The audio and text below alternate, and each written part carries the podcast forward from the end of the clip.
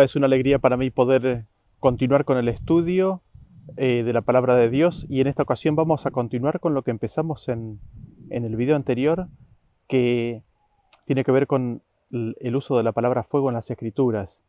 Y ustedes recordarán que habíamos visto cómo el, el fuego es equiparado con el amor de Dios, de cómo Dios envía su espíritu, su presencia, para purificar al hombre, cómo las circunstancias de esta vida refinan y purifican al hombre y a su fe, y esta es equiparada al oro que es pasada por el fuego. Y en el día de hoy me gustaría que nos dediquemos y nos pongamos a contemplar un poco la relación que existe entre el fuego y la ira de Dios. Y hacia el final de este tema, hacia la conclusión, ¿qué relación tienen ambos conceptos?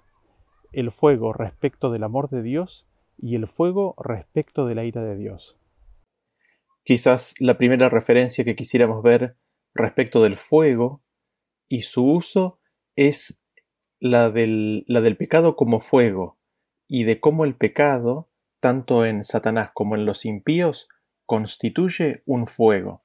El primer versículo que quisiera leer es el que se encuentra en Job capítulo 41 a partir del versículo 18. Dice así, Con sus estornudos enciende lumbre y sus ojos son como los párpados del alba. De su boca salen hachones de fuego, centellas de fuego proceden. De sus narices sale humo como de una olla o caldero que hierve. Su aliento enciende los carbones y de su boca sale llama. En su cerviz está la fuerza y delante de él se esparce el desaliento. Salto al 34. Menosprecia toda cosa alta, es rey sobre todos los soberbios. En este capítulo nos está hablando de quién? Nos está hablando Dios del leviatán, el dragón que habita sobre muchas aguas o del dragón que habita en muchas aguas. Y por supuesto que el gran dragón es un símbolo o es una imagen de la serpiente antigua, del gran rebelde, de Lucifer, de Satanás, que habita entre las grandes aguas. Y lo que nosotros notamos en este versículo es de que estornuda que cuando estornuda enciende lumbre, de su boca salen hachones y centellas de fuego, salen llamas. Y nosotros nos preguntamos, ¿no? ¿En qué sentido hace esto? Lo encontramos respondido en Efesios capítulo 6, a partir del versículo 15 que nos dice, y calzados los pies con el apresto del Evangelio de la paz, sobre todo tomad el escudo de la fe, con que podáis apagar todos los dardos de fuego del maligno nuevamente aquí hablando del maligno o de Satanás. Nosotros vemos que el maligno, el enemigo de Dios y de los hombres, tira, envía dardos de fuego, y esa fue justamente la descripción que leímos recién en el capítulo 41 de Job. Busca dañarnos con, con llama, con dardos de fuego. Por eso nos dice que de su boca salen llamas. Y nos preguntamos, ¿esto en qué sentido lo está hablando? ¿Qué significa? ¿Cómo es que tira dardos de fuego? Para ello, leamos los siguientes versículos que nos van a explicar, nos van a definir y nos van a decir cómo esto ocurre. Quizás el primero que quisiera leer es el que se encuentra ahí en el mismo libro de Job, capítulo 31, eh, que dice a partir del, del versículo 9.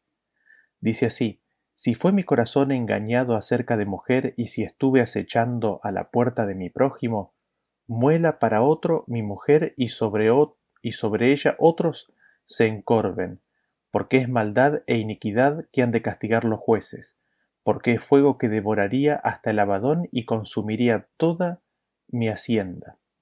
Noten ustedes que eh, qué es lo que nos está diciendo este versículo, de que el adulterio es maldad e iniquidad. El adulterio, la maldad y la iniquidad es un fuego que devora.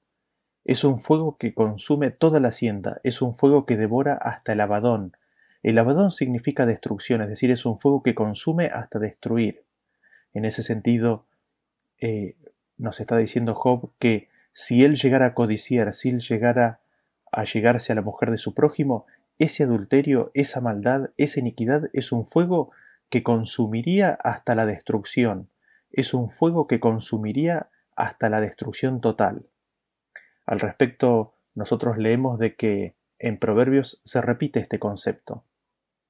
En Proverbios capítulo 6, a partir del versículo 27 dice, ¿Tomará el hombre fuego en su seno sin que sus vestidos ardan? ¿Andará el hombre sobre brasas sin que sus pies se quemen? Así es el que se llega a la mujer de su prójimo. No quedará impune ninguno que la tocare. Esta, es la confirmación que leímos recién, ¿no es cierto? El adulterio, es decir, el tomar la mujer del prójimo, es como tomar fuego en el seno propio, en el seno de uno mismo. El adulterio es como caminar sobre brasas. El que adultera trae fuego sobre sí. Y noten que nos pregunta, ¿no? ¿Acaso puede alguien hacer eso sin quemar? Con lo cual el adulterio, este pecado, es, es promesa y garantía de fuego que se trae sobre uno mismo. ¿En qué sentido entonces el maligno arroja dardos de fuego? ¿En qué sentido entonces el dragón tira fuego con su boca y busca encender a los hombres? Evidentemente en el sentido de tentar, en el sentido de tentar e inducir a que cometan adulterio. El dragón arroja fuego o arroja dardos de fuego al tentarlos a cometer adulterio, a cometer iniquidad, a cometer maldad. Así, al cometer adulterio, iniquidad o maldad, o, el cometer eso es encender un fuego en el cual el hombre se quema. Se queman sus pies, se quema su seno, se queman sus vestiduras, se quema su hacienda. Este es un fuego que se enciende hasta la destrucción. Y nosotros buscando en el resto de las escrituras encontramos que no es una referencia exclusivamente al adulterio, sino, sino que vemos que en las escrituras toda maldad o pecado también es equiparado como fuego. Vean ustedes cómo dice Oseas capítulo 7 a partir del versículo 2 en adelante. Dice así. Y no consideran en su corazón que tengo en memoria toda su maldad. Ahora les rodearán sus obras, delante de mí están. Con su maldad alegran al rey y a los príncipes con sus mentiras. Todos ellos son adúlteros, son como horno encendido por el hornero que cesa de avivar el fuego después que está hecha la masa, hasta que se haya leudado. Dios habla respecto de toda la maldad de ellos y de cómo están en la memoria de Dios. Noten ustedes que el castigo de Dios es dejarlos que sus obras los rodean y los consuman. Tienen maldad, tienen palabras de mentira, son adúlteros, y en esa condición son como un horno encendido. Su maldad es como un fuego que ya está encendido, no hace falta avivar el fuego porque ya está presente. Y vimos que tienen palabras de mentira, y esa palabra de mentira también es como fuego. En Proverbios capítulo 16, versículo 27 nos dice, el hombre perverso cava en busca del mal, y en sus labios hay como llama de fuego. El hombre perverso nos dice que busca el mal, eh, está buscando el mal, y en los labios de este hombre hay llama de fuego. Santiago hace eco de estas palabras, y en el capítulo 3, versículo 5 nos dice, Así también la lengua es un miembro pequeño, pero se jacta de grandes cosas. He aquí cuán grande bosque enciende un pequeño fuego, y la lengua es un fuego, un mundo de maldad. La lengua está puesta entre nuestros miembros y contamina todo el cuerpo, e inflama la rueda de la creación, y ella misma es inflamada por el infierno. La lengua vemos que es un fuego, es un mundo de maldad. ¿Por qué? Porque las palabras, reflejando la maldad del corazón, terminan en acciones. En ese sentido, la lengua contamina el cuerpo.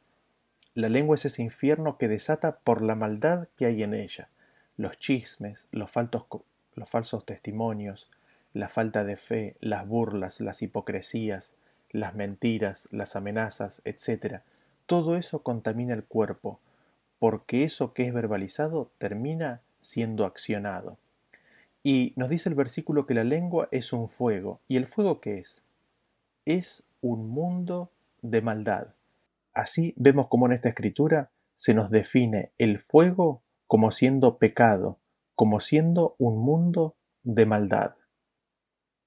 Siguiendo en este tenor, leemos Isaías capítulo 9 a partir del versículo 18 que dice así, Porque la maldad se encendió como fuego, cardos y espinos devorará y se encenderá en lo espeso del bosque, y serán alzados como remolinos de humo Por la ira de Jehová de los ejércitos se oscureció la tierra y será el pueblo como pasto del fuego.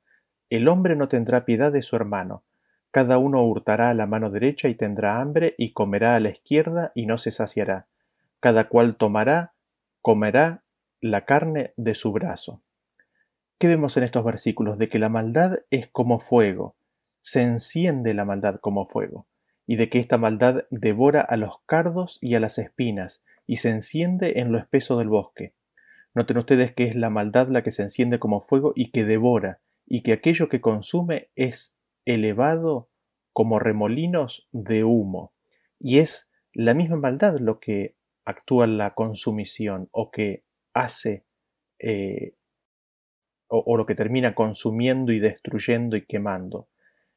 Eh, en ese sentido es que el, el, mal, el pecado es equiparado con el fuego. Y los espinos y los cardos son símbolos de los hombres que han sido desprovistos del Espíritu de Dios. Y la maldad es un fuego que los destruye, los consume. La maldad es como un fuego que los destruye.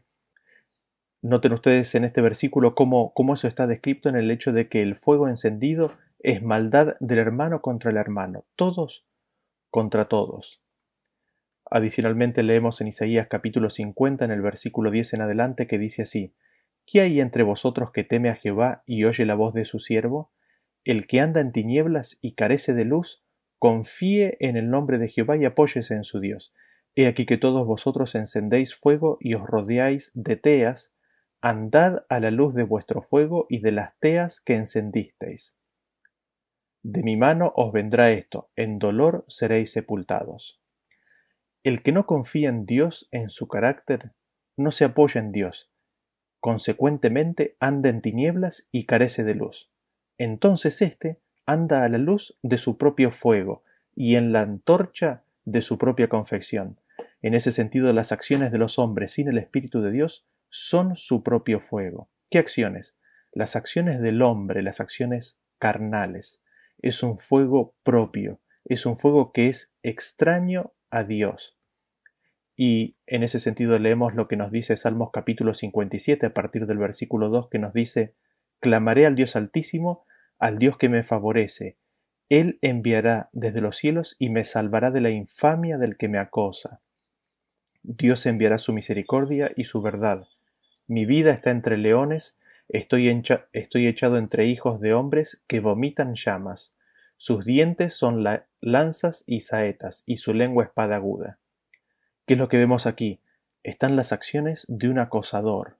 El acosador es como un león para con su hermano, es como un hombre que vomita llamas. La lengua, sus dientes, sus acciones son llamas de fuego. Su maldad son acciones de maldad que son como fuego. Y yendo en la misma dirección, nosotros leímos, leemos en Isaías capítulo 65, versículo 2, que nos dice, Extendí mis manos todo el día a pueblo rebelde, el cual anda por camino no bueno, en pos de sus pensamientos, pueblo que en mi rostro me provoca de continuo a ira, sacrificando en huertos y quemando incienso sobre ladrillos, que se quedan en los sepulcros y en lugares escondidos, pasan la noche que comen carne de cerdo y en sus ollas hay caldo de cosas inmundas, que dicen, estate en tu lugar, no te acerques a mí, porque soy más santo que tú. Estos son humo en mi furor, fuego que arde todo el día. Y en este versículo está hablando del pueblo de Dios, y este pueblo de Dios es un pueblo rebelde que anda por camino no bueno. En sus pensamientos hay maldad. Es un pueblo que provoca a Dios de continuo por sus acciones, y para colmo, es un pueblo que discrimina, se cree más santo que los demás. Estos en su acción son humo en el furor de Dios. Cuando se dé paso a la ira de Dios, vienen a ser humo, como habíamos leído anteriormente, y nos dice que son, ante la presencia de Dios, fuego que arde todo el día. ¿Por qué? Porque su maldad es un fuego que arde todo el día, su maldad es constante. Ilustración de esto tenemos en Zacarías capítulo 3 a partir del versículo 1, que nos dice me mostró el sumo sacerdote Josué, el cual estaba delante del ángel de Jehová, y Satanás estaba a su mano derecha para acusarle, y dijo Jehová a Satanás, Jehová te reprenda, oh Satanás, Jehová que ha escogido Jerusalén te reprenda. ¿no es este un tizón arrebatado del incendio? En este sentido, quien acepta a Dios es como un tizón que ha sido arrebatado, ha sido sacado del incendio. Aquel que está ante Jehová implorando por su perdón y misericordia, y que tiene a un abogado defensor, viene a ser arrebatado del incendio del fuego. El que está ante Jehová con Cristo, con su abogado defensor, ha sido sacado de ese incendio, de ese fuego de maldad, ha sido arrebatado, ha sido sacado, ha sido liberado de ese fuego. Nosotros vemos este mismo concepto en Judas capítulo 22 que dice, a algunos que dudan, convencedlos, a otros salvad, arrebatándolos del fuego, y de otros tened misericordia con temor, aborreciendo aún la ropa contaminada por su carne. El llamado es a los que están en pecado a salvarlos. ¿Salvarlos de qué? Salvarlos del fuego, porque ya están en fuego. Están en el fuego de su pecado. Al estar en pecado, están en fuego. Así vemos cómo el pecado es equiparado a un fuego. En este sentido, a Israel le fueron dadas instrucciones, castigos que reflejaban esta situación en la cual se ve el fuego como una consecuencia directa de el pecado. Veamos el primer versículo que nos ilustra, nos ilustra esto en Levítico capítulo 20 a partir del versículo 14. Dice, El que tomare mujer y la madre de ella comete vileza. Quemarán con fuego a él y a ellas para que no haya vileza entre vosotros. Con fuego serían quemados aquellos que cometieran vileza, es decir, el hombre que tome a la hija y a su madre para sí, en Josué capítulo 7 a partir del versículo 15 leemos que y el que fuere sorprendido en el anatema será quemado, él y todo lo que tiene, por cuanto ha quebrantado el pacto de Jehová y ha cometido maldad en Israel. Vemos que es quemado el que fuere sorprendido en el anatema, es quemado el que ha quebrantado el pacto de Jehová cometiendo maldad. Esta instrucción de quemar evidentemente es una ilustración de una realidad mayor. En Levíticos capítulo 10, a partir del versículo 1, leemos que Nadab y Abiú, hijos de Aarón, tomaron cada uno su incensario y pusieron en ellos fuego, sobre el cual pusieron incienso, y ofrecieron delante de Jehová fuego extraño que él nunca les mandó. Y salió fuego de delante de Jehová y los quemó y murieron delante de Jehová. Habíamos cubierto esta historia en el tema 17, el rostro de Dios, y los invitamos a verla porque ahí la explicamos un poquito más en detalle. Sin embargo, lo que queremos destacar de esto es que el fuego extraño ante Dios desencadena que salga fuego de delante de Jehová y consuma aquel que viene con el fuego extraño. Ese fuego extraño lo, hemos mencionado recién, es el fuego extraño que es obras sin el amor ágape de Dios. Ese fuego extraño son las acciones motivadas por el eros. Ese fuego extraño son las obras y la vida sin el Espíritu de Dios.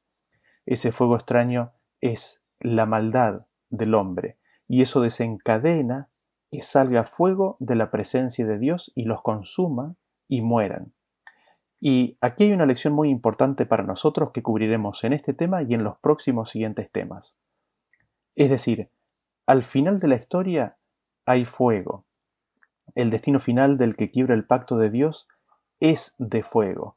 El que camina con fuego extraño, fuego que no es de Dios, aquel que rechaza el amor de Dios y camina bajo su propio fuego, que es el pecado, la maldad, la iniquidad, terminará siendo quemado por un fuego que sale de la presencia de Dios. En estas instrucciones y en estas historias, Dios nos está enseñando de que al final hay un fuego que consume y destruye al pecador. Esto lo vamos a cubrir bien en detalle más adelante. Ahora, habiendo visto estas aplicaciones de la palabra fuego, también habíamos visto que Dios es fuego consumidor. El celo de Dios es su amor. En Deuteronomio 4:24 nos dice que Jehová, tu Dios, es fuego consumidor, Dios celoso. Dios es fuego consumidor, Dios es un fuego que consume. Hay algo en el fuego de Dios que es consumido. ¿Qué es lo que es consumido? La zarza no fue consumida. El celo de Dios es el amor de Dios por el hombre. Y aquí necesitamos hacer una diferencia entre el celo del hombre y el celo de Dios. El celo de Dios no es como el celo del hombre. ¿Por qué? Porque el celo en el hombre es el miedo a perder el objeto de su amor. El celo en el hombre es el temor a perder a aquello que quiere para sí. En ese sentido, el celo en el hombre conlleva envidia, casi siempre conlleva violencia, casi siempre viene con grito, con, con maldad y con violencia. El celo del hombre es el impulso egoísta de retener a quien ama. El celo del hombre busca lo propio, al buscar, luchar por retener y mantener el objeto de su amor. Sin embargo, el celo de Dios, que es el amor de Dios por el hombre, eh, no es como el celo del hombre, porque Dios no es pecador, porque el amor de Dios no es como el celo del hombre. De hecho, el amor de Dios en 1 Corintios nos dice en el capítulo 13, versículo 4, de que el amor es sufrido, es benigno, el amor no tiene envidia, el amor no es jactancioso, no se envanece, no hace nada indebido, no busca lo suyo, no se irrita, no guarda rencor, no se goza de la injusticia, más se goza de la verdad. Todo lo sufre, todo lo cree, todo lo espera, todo lo soporta. El ágape de Dios no tiene envidia, y aquí la palabra envidia en el original es celo. El amor de Dios no tiene el celo del hombre. El celo del hombre viene con envidia, con grito, con violencia, con maldad. En cambio, el amor de Dios no hace nada indebido, no busca lo suyo, no se irrita, no guarda rencor, todo lo sufre, todo lo cree, todo lo espera, todo lo soporta, en la espera de que ese amor sea correspondido. El amor de Dios, el celo de Dios, lucha y busca retener el objeto de su amor, pero también es un amor que da libertad al objeto de su amor. Lo deja libre, no le impone su presencia, respeta su decisión. A pesar de eso, nosotros leemos el anhelo del profeta de que se manifieste de que Dios es fuego consumidor. En Isaías capítulo 64 a partir del versículo 1 nos dice, Oh, si rompieses los cielos y descendieras, y a tu presencia se escurriesen los montes como fuego abrasador de fundiciones, fuego que hace hervir las aguas para que hicieres notorio tu nombre a tus enemigos y las naciones temblasen a tu presencia. El profeta declara de que se derritan los montes, que hiervan las aguas ante tu presencia.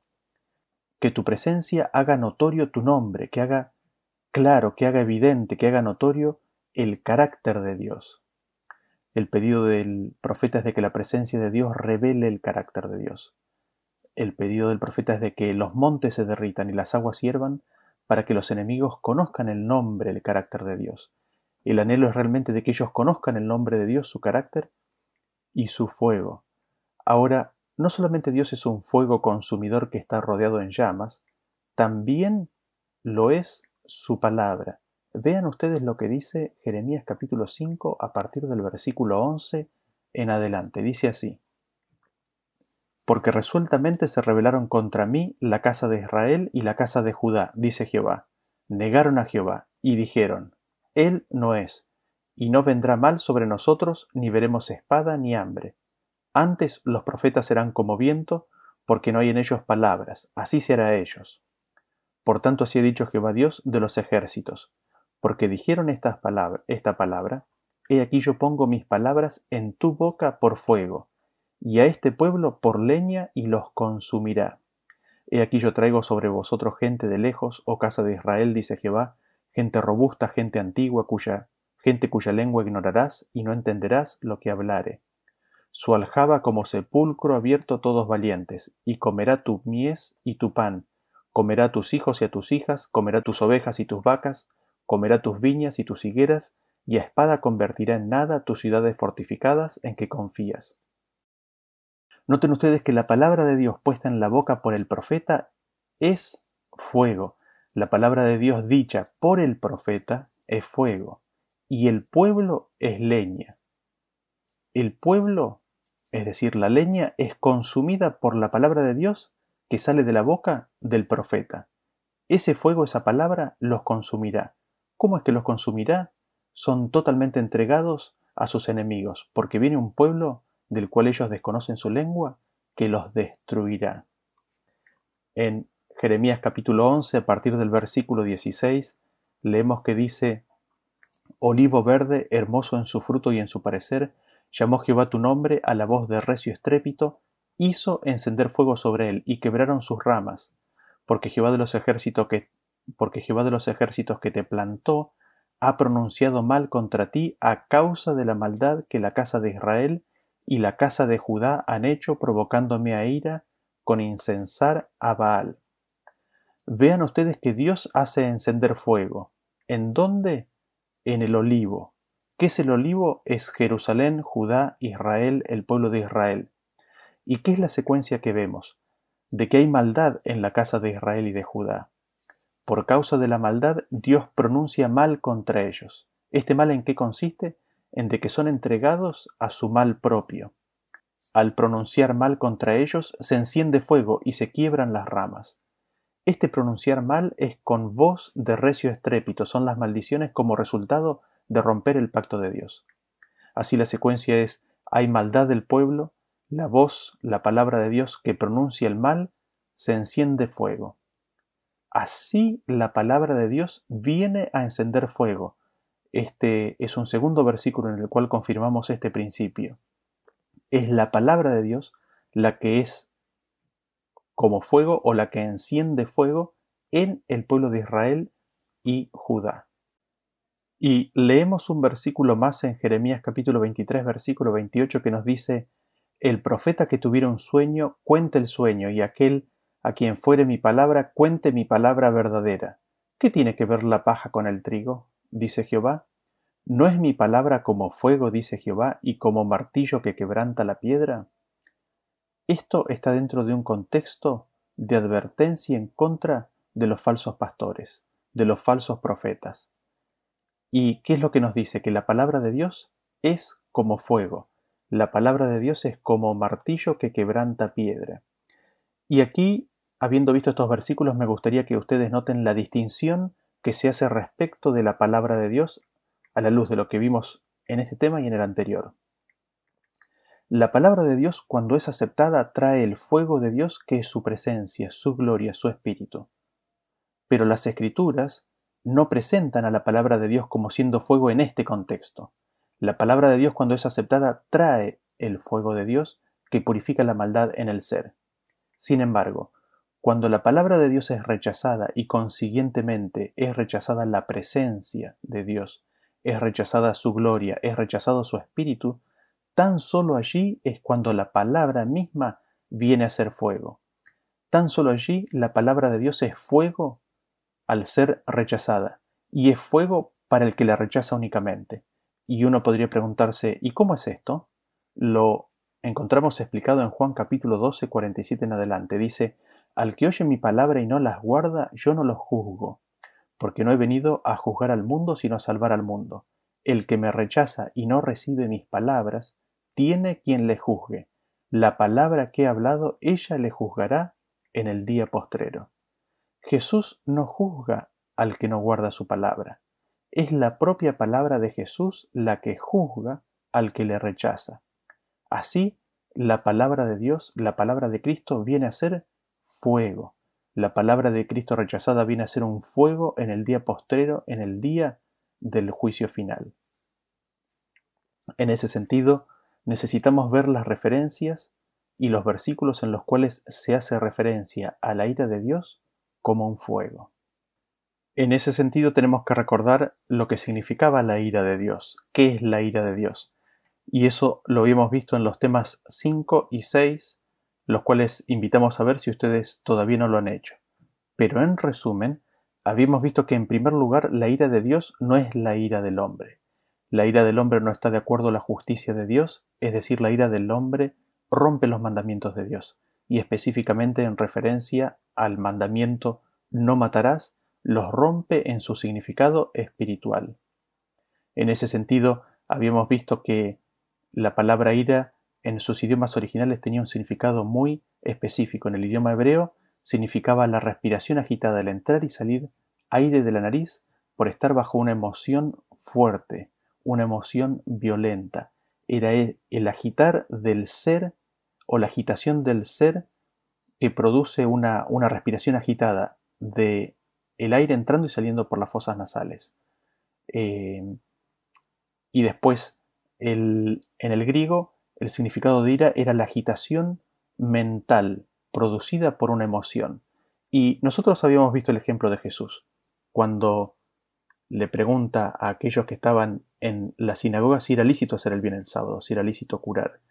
Y Cristo, al ver el silencio de ellos, Cristo al ver el endurecimiento de su corazón, dice que se enojó, entristecido por la dureza de sus corazones, y se apartó de ellos. Después de haber sanado al hombre, se apartó de ellos. ¿Y qué es lo que vemos en, en el ejemplo de Jesús? En el ejemplo de Jesús vemos, vemos la ira de Dios, que consiste que en la tristeza que causa al ver el rechazo a la palabra de Dios, a ver el rechazo de Cristo. Hay tristeza en Cristo, hay tristeza en Dios y consiguientemente hay una retirada por parte de Jesús. Jesús se aparta de ellos porque le rechazan. Así, la ira de Dios se manifiesta cuando Dios entrega a los hombres a sus propias pasiones desenfrenadas. Hasta allí los venía, los venía refrenando, los venía protegiendo. La ira de Dios consiste en dejar de hacerlo. La ira de Dios es cuando a la vista de los hombres Dios esconde su rostro y no los protege más, y son entregados a las bestias, a las pestes, a desastres naturales, a sus enemigos humanos y a los ángeles caídos. La ira de Dios es Dios dejando o abandonando al ser humano de acuerdo a su propio deseo y consecuentemente le viene destrucción y muerte. Ahora hacer todo esto le es terrible a Dios. Esta es la cruz invisible de Cristo. Estos son los sufrimientos de Cristo y del Padre que ellos experimentan, en primer lugar, al sufrir el rechazo constante de aquellos a quienes ellos aman. Y en segundo lugar, el tener que abandonarlos a sus enemigos y así ser destruidos. En ese sentido Dios se agita, se indigna, se conmueve y se enoja grandemente contra el pecado que el hombre elige, porque eso significa su muerte. Eso es lo que hemos visto conlleva el concepto de la ira de Dios. Ahora veamos cómo la ira de Dios está manifestada como un fuego en Salmos capítulo 79 a partir del versículo 5 nos dice, ¿Hasta cuándo, oh Jehová? ¿Estarás airado para siempre? ¿Arderá como fuego tu celo? Salmos 89, 46 nos dice, ¿Hasta cuándo, Jehová? ¿Te esconderás para siempre? ¿Arderá tu ira como el fuego? Noten ustedes qué interesante, ¿no? ¿Arderá como fuego tu celo? ¿En qué contexto? En el contexto en el cual se manifiesta la ira de Dios. ¿Arderá tu ira como fuego? ¿En qué contexto? En el contexto de que el rostro de Dios está oculto. Así vemos cómo la ira de Dios es equiparada o asimilada al fuego. El celo, el amor de Dios se enciende como fuego, se prende de indignación e ira cuando debe dejar, abandonar, desproteger a aquellos que lo rechazan. Y ese abandonar, desproteger, dejar, entregar es la ira misma de Dios. Lo que pasa es que se enciende un fuego en ese momento. Cuando eso ocurre, la ira de Dios arde. Ese es el fuego de la ira de Dios. Veamos algunos ejemplos de esto y veamos primero de Israel y Canaán, ¿no? Israel a punto de entrar en Canaán, en Deuteronomio capítulo 9, versículo 3 nos dice, Entiende pues hoy que es Jehová tu Dios el que pasa delante de ti como fuego consumidor, que los destruirá y humillará delante de ti, y tú los echarás y los destruirás enseguida, como Jehová te ha dicho. Dios tenía un plan y una forma muy clara de acuerdo a su carácter mediante el cual el pueblo de Israel tomaría posesión de la tierra de Canaán. En ese sentido los invitamos a ver el tema 23. Allí veremos cómo Dios intentaba darles la tierra de Canaán sin el uso de la fuerza, sin el uso de la espada. Dios enviaría la avispa y un terror delante de ellos. Así es como Dios les viene a ser como un fuego consumidor. Así es como la retirada de la protección de Dios los consume, Así es como Dios los destruye, al abandonarlos, al desprotegerlos, al dejarlos librados a sus enemigos. Así Él vendría a ser como un fuego consumidor. Y Dios apela a su pueblo en Jeremías capítulo 4 a partir del versículo 4 cuando dice, Circuncidaos a Jehová y quitad el prepucio de vuestro corazón, varones de Judá y moradores de Jerusalén, no sea que mi ira salga como fuego y se encienda y no haya quien la pague por la maldad de vuestras obras. El llamado que Dios hace es a que circunciden el prepucio de su corazón. El llamado es a que acepten el pacto de Dios, a que oigan su voz. ¿Por qué? Porque si no lo hacen, si rechazan el pacto de Dios, la ira de Dios sale como un fuego. La ira de Dios se enciende La ira de Dios después en esta circunstancia no hay quien la pague. Al rechazar el pacto de Dios, consecuentemente hay maldad. Al haber maldad, al rechazar y crucificar a Cristo, finalmente la ira de Dios se enciende como un fuego. Y una vez que la ira de Dios se enciende como un fuego, no hay quien la pague.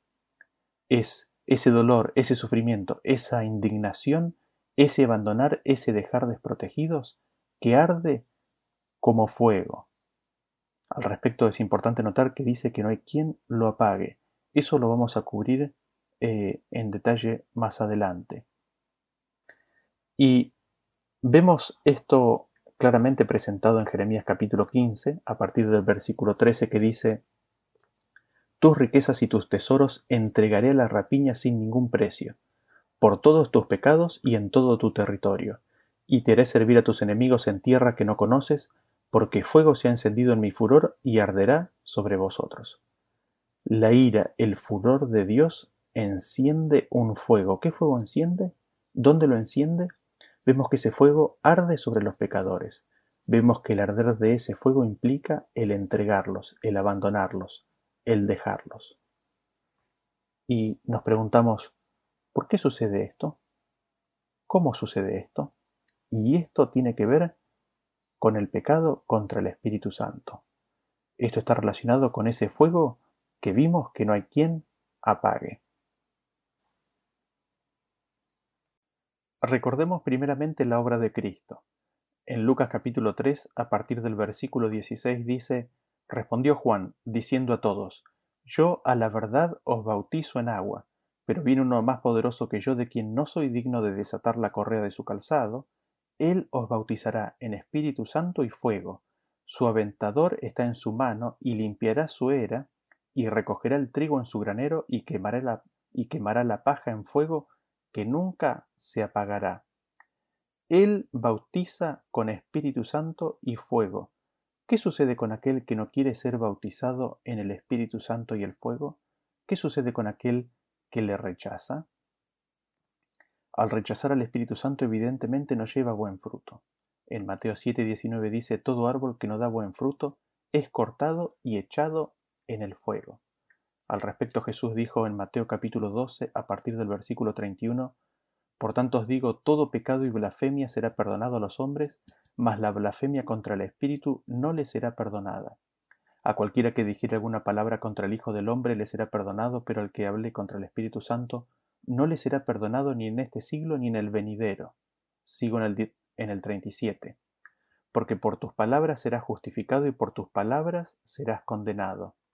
En Marcos capítulo 3 a partir del versículo 28 dice, De cierto os digo que todos los pecados serán perdonados a los hijos de los hombres y las blasfemias cualesquiera que sean. Pero cualquiera que blasfeme contra el Espíritu Santo no tiene jamás perdón, sino que es reo de juicio eterno. La blasfemia contra el Espíritu Santo no será perdonada. ¿Qué es la blasfemia contra el Espíritu Santo? Por el contexto es atribuir a Satanás la obra de Dios. Es creer y señalar que la obra de Dios es en realidad la obra de Satanás. Así el hombre se incapacita de oír a Dios. El rechazar persistentemente los llamados de la misericordia divina, el endurecer el corazón, el rechazar repetidamente y deliberadamente la voz de Cristo, también se constituye en un pecado contra el Espíritu Santo. Esos son los dos aspectos o los dos significados que tiene el pecado contra el Espíritu Santo. Así finalmente el Espíritu, el fuego del amor de Dios, su gloria, su presencia, su gracia, que puede limpiar de pecado al hombre, es finalmente retirado del ser para nunca volver si es rechazado. El hombre se queda con su propio fuego, con el fuego de su propia condición, con el fuego de su propia confección. Es un fuego extraño. Se queda con su propia maldad. Este es el pecado que no es perdonado. Ni en este siglo ni en el venidero. Nunca será perdonado. ¿Por qué? Nos preguntamos por qué no, porque la, misericordia de Dios es para siempre. Y este pecado es nunca perdonado porque el hombre se arruinó para siempre, se destruyó en su capacidad de ser influenciado por Dios. Se destruyó en su capacidad para ser purificado por Dios. Dios se queda sin herramientas. En ese sentido, el hombre es un ser plástico, es un, un ser maleable en su constitución física. En ese sentido, nosotros podemos ver una relación fuente-canal, ¿no es cierto?, entre el aspecto espiritual del hombre y su constitución física. En este sentido, los invito a ver el tema número 5, el modelo divino en el ser humano. Eh, ahí, básicamente, uno de los aspectos que destacamos es de que el ser espiritual moldea al ser físico. Por ejemplo, el rostro muestra y revela al ser espiritual. Los ojos manifiestan la vida espiritual. ¿Y qué es lo que le sucede a Israel que rechaza el Espíritu Santo? ¿Qué es lo que, qué es lo que le sucede al hombre que peca contra el Espíritu Santo? Fíjense lo que dice Jeremías 17.1. Dice, el pecado de Judá escrito está con cincel de hierro y con punta de diamante. Esculpido está en la tabla de su corazón y en los cuernos de sus altares. El hombre escribe y graba el pecado en su ser. No los diez mandamientos, que es lo que Dios quiere hacer en él, sino que el hombre graba su pecado en su ser al punto de que le es imposible a Dios recuperar, sanar al hombre, purificarlo. Le es imposible porque eh, le es imposible a Dios porque le es imposible al hombre seguir escuchando a Dios. La huella del pecado en su vida es tan profunda que queda sellado en ese destino. Su voluntad en ese sentido queda fijada. Así, el pecado contra el Espíritu Santo es cuando Dios no puede hacer ya más nada por el hombre y se retira. En Mateo 12:32 dice, el que habla en contra del Hijo del Hombre puede ser perdonado, pero el que hable contra el Espíritu Santo jamás será perdonado, ya sea en este mundo o en el que vendrá. El que peca contra el Espíritu Santo no tiene perdón jamás, es reo de juicio eterno. ¿Y este juicio eterno en qué consiste? ¿Qué es? Es la condenación a la cual son entregados. ¿Y esta condenación en qué consiste? En que por las palabras propias es condenado el mismo pecador por sus propias palabras se condena, y de esa condena no hay salvación. Es imposible salvar al hombre. En Juan capítulo 15, versículo 6 nos dice, El que en mí no permanece será echado fuera como pámpano y se secará, y los recogen y los echan en el fuego y arden. El que permanece en Cristo recibiendo su palabra, su presencia y su gloria, el que ha sido bautizado del Espíritu Santo y fuego, tiene vida eterna. El que no permanece en Cristo, será echado fuera, se secará, se quedará sin el agua del Espíritu Santo y será echado en el fuego y arde. Vemos así que el Espíritu Santo trabajó y trabajó en vano y no pudo purificarlos. ¿Por qué? Porque ellos se quedaron con su propio fuego, se quedaron con el fuego extraño. Ellos se quedaron con su maldad. Jeremías 6, 27 nos describe esto. Dice, por fortaleza te he puesto en mi pueblo, por torre, conocerás, pues, y examinarás el camino de ellos. Todos ellos son rebeldes, porfiados, andan chismeando, son bronce y hierro, todos ellos son corruptores. Se quemó el fuelle, por el fuego se ha consumido el plomo. En vano fundió el fundidor, pues la escoria no se ha arrancado. Nos dice que en vano fundió el fundidor. Ellos no han permitido que la escoria, la basura sea arrancada de sus vidas. Ellos no han permitido ser purificados, emblanquecidos. No se han dejado ser limpios, no se han dejado ser emblanquecidos. Ellos son rebeldes, porfiados, son bronce y hierro. No son oro o plata refinados en fuego, no, son metales inferiores. Vean ustedes cómo describe Ezequiel capítulo 22 a partir del versículo 17 esta situación. Dice así, Vino a mí palabra de Jehová diciendo, Hijo de hombre, la casa de Israel se me ha convertido en escoria. Todos ellos son bronce y estaño y hierro y plomo en medio del horno, y en escorias de plata se convirtieron. Por tanto así ha dicho Jehová el Señor, por cuanto todos vosotros os habéis convertido en escoria, por tanto, he aquí yo os reuniré en medio de Jerusalén como quien junta plata y bronce y hierro y plomo y estaño en medio del horno para encender fuego en él para fundirlos, así os juntaré en mi furor y en mi ira y os pondré allí y os fundiré. Yo os juntaré y soplaré sobre vosotros en el fuego de mi furor y en medio de él seréis fundidos. Como se funde la plata en medio del horno, así seréis fundidos en medio de él, y sabréis que yo Jehová habré derramado mi enojo sobre vosotros. Salto al 29. El pueblo de la tierra usaba de opresión y cometía robo, al afligido y menesteroso hacía violencia, y al extranjero oprimía sin derecho. Y busqué entre ellos hombre que hiciese vallado y que se pusiese en la brecha delante de mí, a favor de la tierra, para que yo no la destruyese, y no lo hallé. Por tanto derramé sobre ellos mi ira, con el ardor de mi ira los consumí, hice volver el camino de ellos sobre sus propias cabezas, dice Jehová el Señor. Noten ustedes lo que se puede destacar de estos versículos. El hombre se convierte, viene a hacerse él mismo escoria. Viene a ser inclusive la escoria de la plata. No es plata, sino que es la escoria de la plata. Hombres que eran plata terminan siendo la escoria de la plata. Rechazan el fuego purificador del amor de Dios, de su gloria, de su presencia, y se quedan con el amor propio, el eros, se quedan con el fuego extraño propio. Y es una obra que se hacen a ellos mismos, ellos mismos se inutilizan. Y en, ese, en esa condición Dios busca un hombre que, que cierre, que se pare sobre la brecha. Busca Dios para poder seguir protegiendo y bendiciéndolos, alguien que interceda por ellos. Pero no hay. Ha sido una brecha tan grande que no puede ser protegida más. La brecha no puede ser guardada. El último hombre que quedaba, Jesucristo, y su espíritu han sido expulsados y crucificados. Estando la brecha abierta, se derrama la ira, la furia de Dios. ¿Y esto en qué consiste? En que son entregados, la brecha queda abierta, son dejados a que sus enemigos los destruya. Eso es el fuego de la ira de Dios. Eso es lo que los consume, los funde. Esto es la pérdida de la vida. ¿Qué vemos aquí? Al olvidarse de Cristo, al abandonar a Dios, al provocarlo, al cometer el pecado contra el Espíritu Santo, se enciende fuego con la ira de Dios. Noten, dice que se enciende fuego. ¿Dónde se enciende? Este fuego arde hasta las profundidades de la muerte y el sepulcro y devora todo. ¿Cómo ocurre esto? La roca, Cristo, los abandona, los entrega a sus pasiones y a sus enemigos, los deja solos, esconde su rostro a la vista de ellos. Esa es la consumación de la ira de Dios.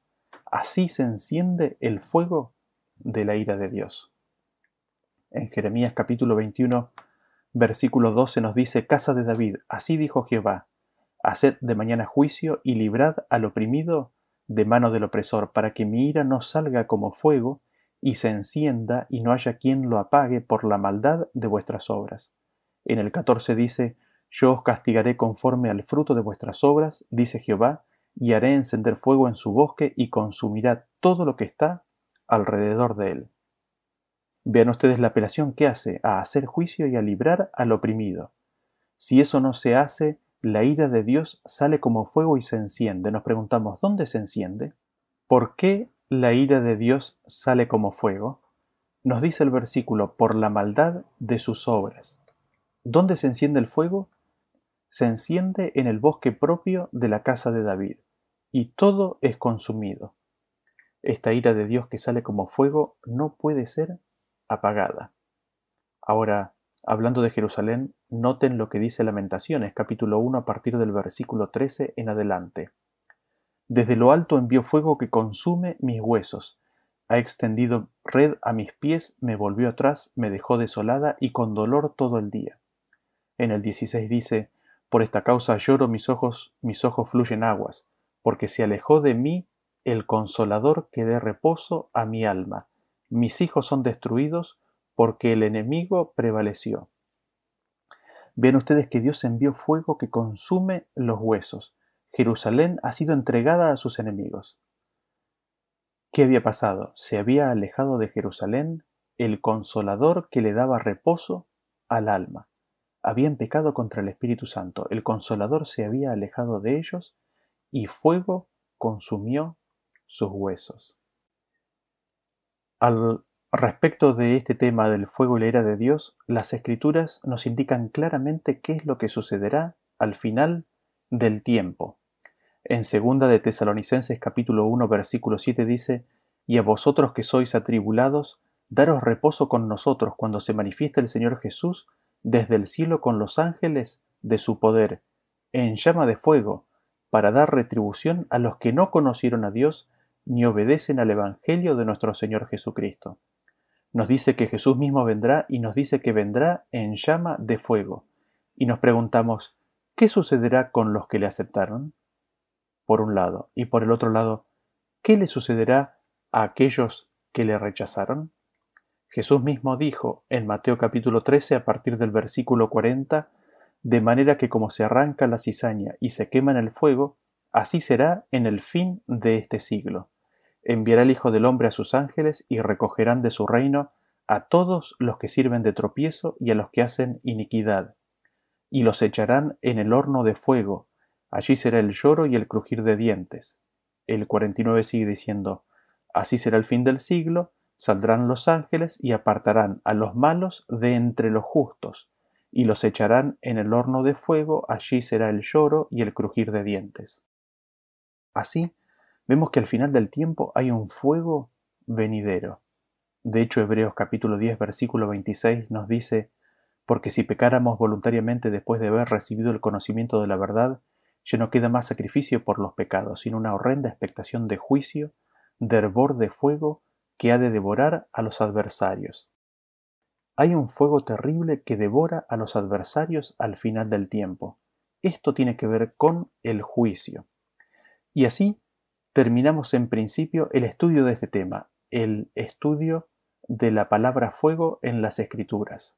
No hemos visto todos los versículos, quedan muchos más que veremos en los próximos temas relacionados con el fin de los impíos, pero en resumen estos conceptos son los que nos traen la palabra fuego en las escrituras. Pero resumamos estos conceptos, los que hemos visto en el tema anterior y en este tema. En principio, aquellos que rechacen la presencia, el espíritu, la gloria de Dios, Cristo no podrá vivir en ellos, y no recibirán el fuego de la presencia de Dios que es su amor y que consume la escoria. Serán sin la llama de fuego que viene por la voz de Dios. Serán escoria, permanecerán escoria y se transformarán en escoria. No serán purificados. Caminarán en su propio fuego. Caminarán en su propia maldad, que es fuego, que es fuego extraño. No conocerán el amor de Dios.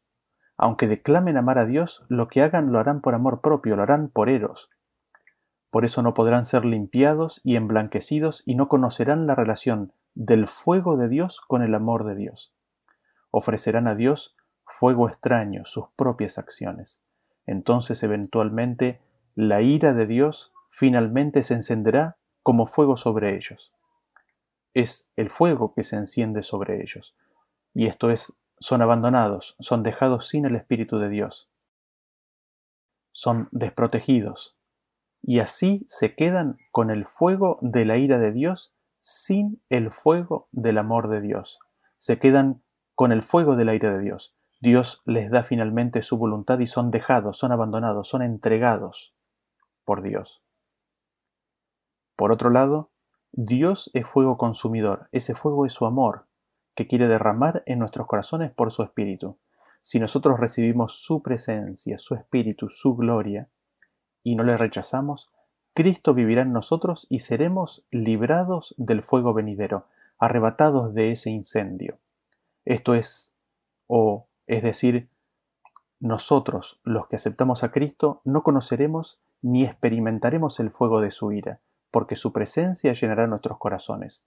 No nos abandonará, o mejor dicho, no le expulsaremos, sino que conoceremos que el Señor nos ha hecho hijos en la entrega de su Hijo, conoceremos que su misericordia es para siempre y de que nos ha perdonado y limpiado de nuestra maldad. Así, el amor, el celo ardiente que es tan fuerte como el fuego, nos habrá salvado, su amor, porque habremos conocido, aceptado y recibido ese amor de Dios. Ahora, en este sentido es importante destacar lo siguiente, no hay que igualar las dos cosas, el fuego y el amor de Dios, con el fuego y la ira de Dios no es lo mismo. Tampoco hay que negar una y rechazar la otra. Ambas existen simultáneamente. Hay un fuego del amor y hay un fuego de la ira. El fuego del amor es para salvarte del fuego de la ira. Hoy debemos morir al yo. Hoy el yo debe perecer y recibir el fuego de su amor para no experimentar el fuego de su ira. El que experimenta el fuego de la ira de Dios se ha quedado sin la presencia de Dios, ya no puede ser purificado. Experimentar el fuego de la ira de Dios no purifica, sino que consume. Cristo nos quiere salvar de esto. Él nos quiere rescatar y sacar de ese fuego, que es nuestra maldad, nuestro pecado. Es de este fuego, del fuego de la ira de Dios, que Dios nos quiere salvar, porque ese fuego es un fuego de condenación, de muerte, no es un fuego de purificación, porque la purificación ya ha sido rechazada, porque Cristo ya ha sido expulsado de nuestras vidas si hemos seguido por ese camino. En ese sentido, que Dios nos ayude y nos guíe siempre a recibirle, a aceptarle, a abrirle la puerta de, nuestro corazón para que Él pueda morar a cada instante en nuestras vidas, para que nosotros recibamos siempre su palabra y para que podamos morar con Él siempre en el fuego, en las llamas eternas de su amor. Que Dios nos bendiga y nos vemos en el próximo tema. Hasta luego.